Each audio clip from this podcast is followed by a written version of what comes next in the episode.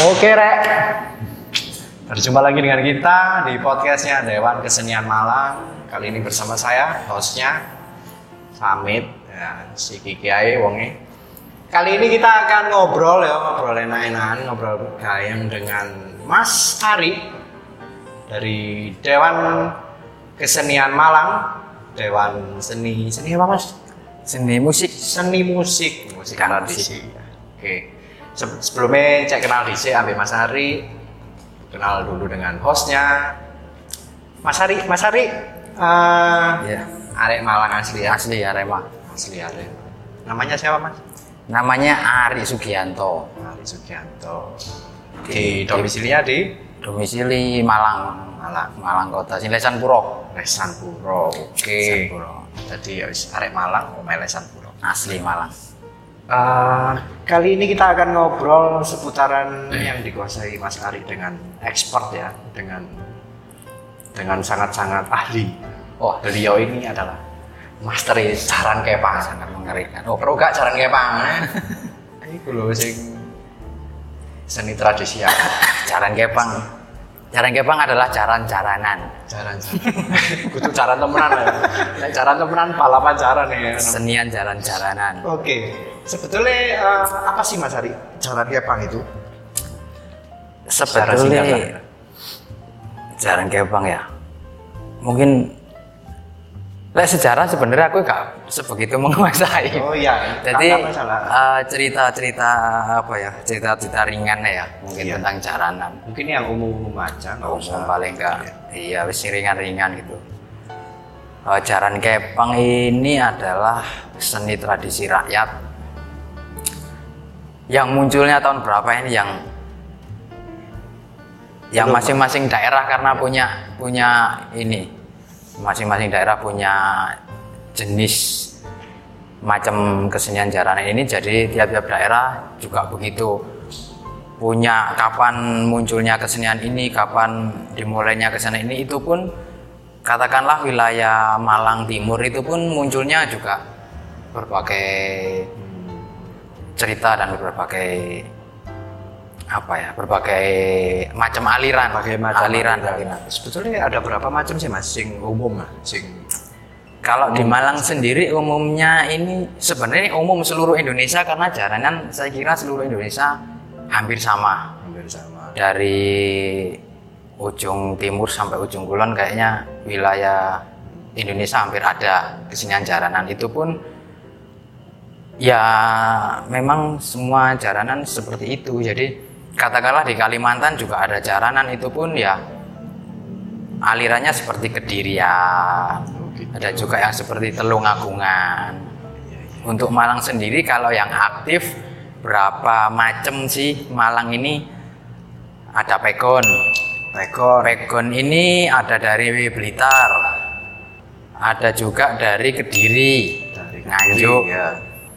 Eh, kemudian ada Sintirewe Senterewe. nah kalau Sintirewe ini dari Telungagung dari itu. jadi di daerah lain ini memang benar eh, benar-benar tidak ada dan bukan tempat lahirnya si Sintirewe karena daerah asal Sintirewe adalah kota Tulungagung. Oh ya asli Tulungagung berarti ya. Iya. Kalau yang asli Malang, eh, apakah sama dengan yang di Karasidenan Kediri, Tulungagung atau sekitarnya? Nah, untuk Malang ini sebenarnya Malang ini punya jenis eh, kesenian jaranan ini jenisnya ini alirannya dor. Jadi jaranan jaran kepang dor. Kepang Dor ya ya. Kepang dor ini memang benar-benar pembeda untuk kesenian tradisi rakyat ini yaitu di dor. Karena kita kalau bilang jaranan dor mungkin hanya Malang tempatnya karena masih belum kita dapatkan di daerah lain di daerah Malang. Mungkin entah jaranan dor ini masih belia atau masih balita mungkin jadi belum ditiru di beberapa belia ya. begitu. Begitu begitu. Eh, untuk di Malang ini grup yang jenengan ah, apa, asuh itu ada atau sebagai mitranya itu ada berapa grup kira-kira jalan Kepang Dor atau backgroundnya? Kalau grup yang benar-benar saya asuh karena saya punya grup sendiri itu namanya Ronggo Uni jadi Puro Luhur Junjung Budoyo ini Ronggo Uni ini binaan saya. Untuk kesenian-kesenian di luar wilayah saya wilayah Lesan Pulau tapi tetap uh, wilayah Malang. Ini ada beberapa grup tapi saya tidak bisa sebutkan namanya. Jadi mulai dari ujung selatan daerah Panjen dan sekitarnya sampai daerah Lawang.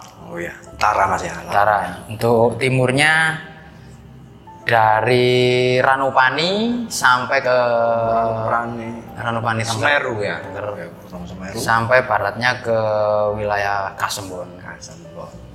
Nah, mungkin bagi teman-teman yang belum tahu ini banyak yang penasaran kan, tanya-tanya kapan sih itu bisa disaksikan secara jalan kepang. Soalnya banyak sih yang ke sini tanya, Mas jalan kepang kapan? Aja adanya di mana? Terus uh, waktu apa saja kita bisa nonton? Jaran Kepang sendiri ini Jaran Kepang yang mana dulu? Yang yang dor, yang, yang Kepang dor. Yang Kepang dor ini sebelum pandemi ya bisa ditemukan pergelarannya ini setiap minggu bahkan setiap hari mungkin ada. Itu ditiketkan mas? Iya biasanya seperti itu. Jadi untuk mensiasati kalau uh, si grup atau kita ini tidak ada job atau tanggapan, itu kita istilahnya tiket ya. Cuman kita mainnya di parkir kayaknya. Oh iya parkir ya. Jadi kita di parkir dari siang ke malam itu kita ada tarif parkir di situ. Jadi untuk kembali lagi untuk menghidupi grup-grup yang main waktu itu. Seperti itu. Jadi para di, di substansi non anjir parkir. Iya, seperti nah, itu. Kalau boleh tahu berapa ini, Mas? Per parkir, ya? per parkir bisa sampai 25.000. ribu. 25 ribu. 25 ribu itu pun penontonnya meledak. Meledak ya. Jadi kalau acara konser-konser band-band musik itu kalah kalah kalah kalah rame. Ya. Oke, tadi uh, sedikit ngobrol masalah sebelum pandemi nah. Sekarang kan ya berhubung di era-era seperti ini, di era pandemi di mana semua kegiatan kita ini menjadi sangat terbatas ya. Protokol kesehatan, terus pembatasan sosial berskala besar dan lain-lain. Kira-kira uh, apakah ini punya pengaruh di dalam posisi jalan kepang ini di masyarakat? ya kalau pengaruhnya sangat terjun bebas oh, sekali. Signifikan. Karena memang bagaimana ya? Karena kesenian ini kan kesenian yang rakyat yang benar-benar langsung berhubungan dengan masyarakat banyak. Hmm. Jadi sangat tidak mungkin sekali kalau kesenian jaranan ini digelar uh, di lapangan contohnya, kemudian kita terapkan protokol di sana iya, dengan jarak ya. satu meter kayaknya lucu. Apalagi kalau itu yang saya lihat waduh, iya. hobi untuk dikejar. Iya.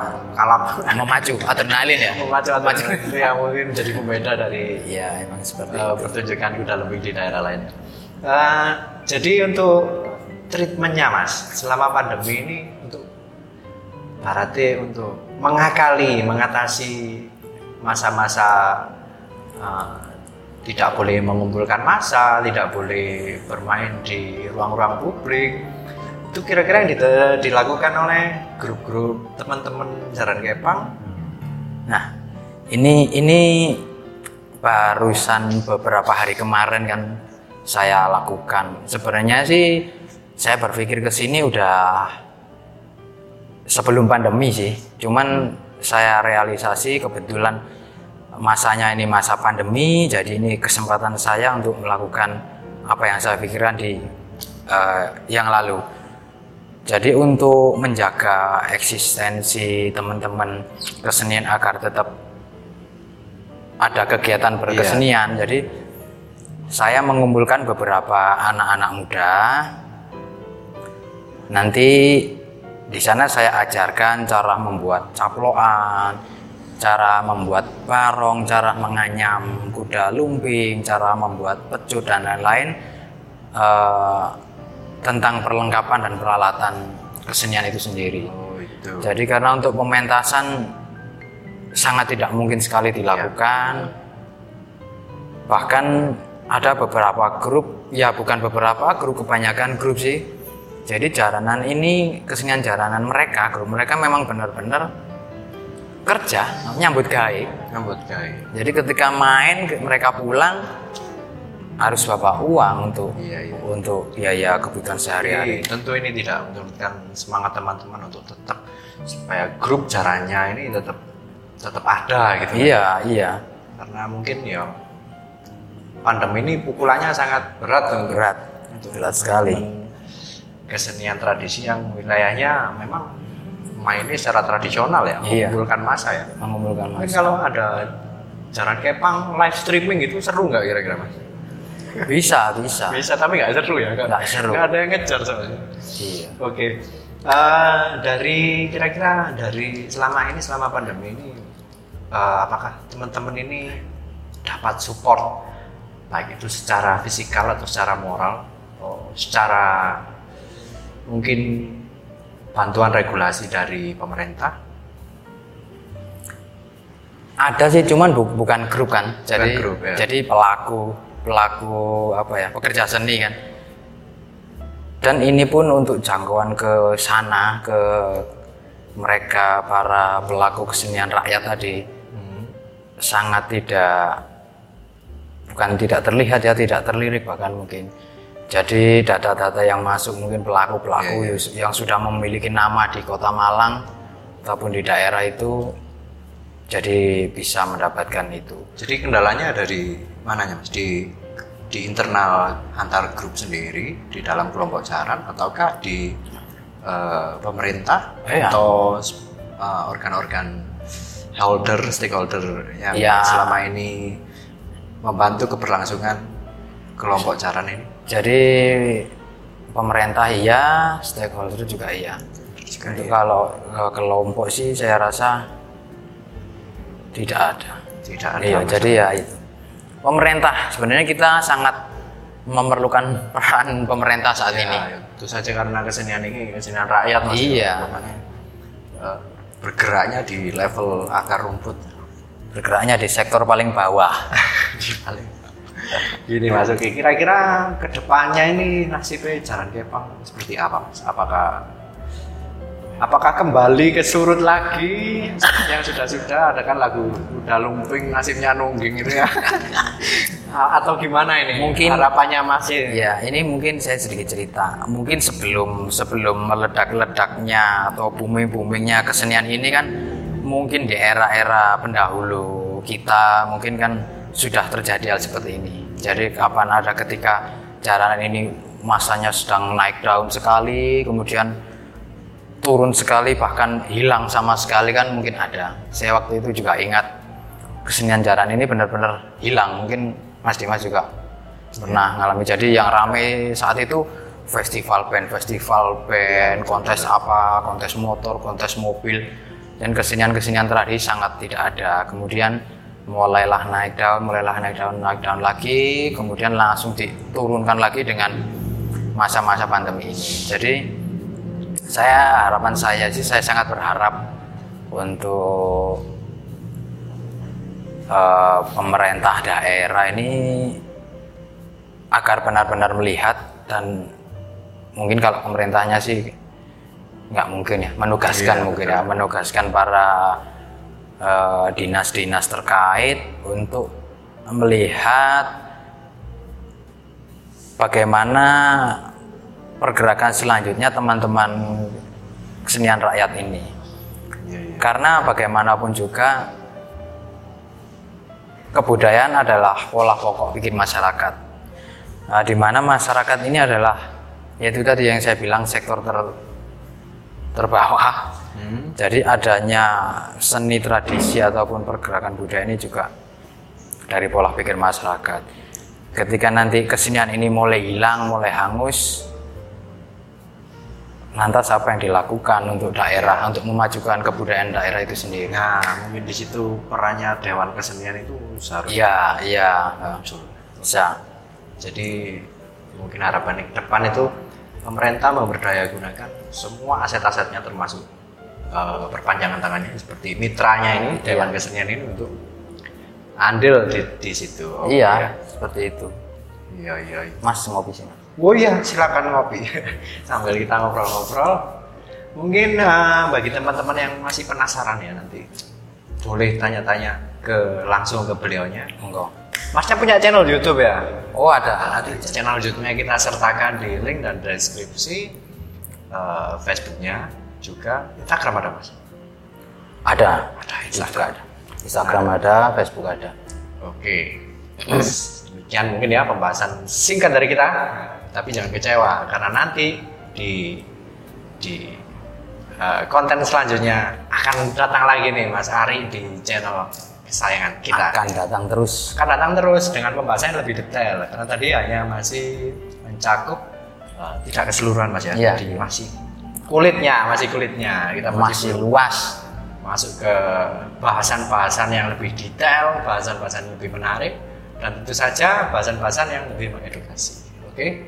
Demikian podcast kita bisa dinantikan ya di episode selanjutnya. Salam budaya sampai jumpa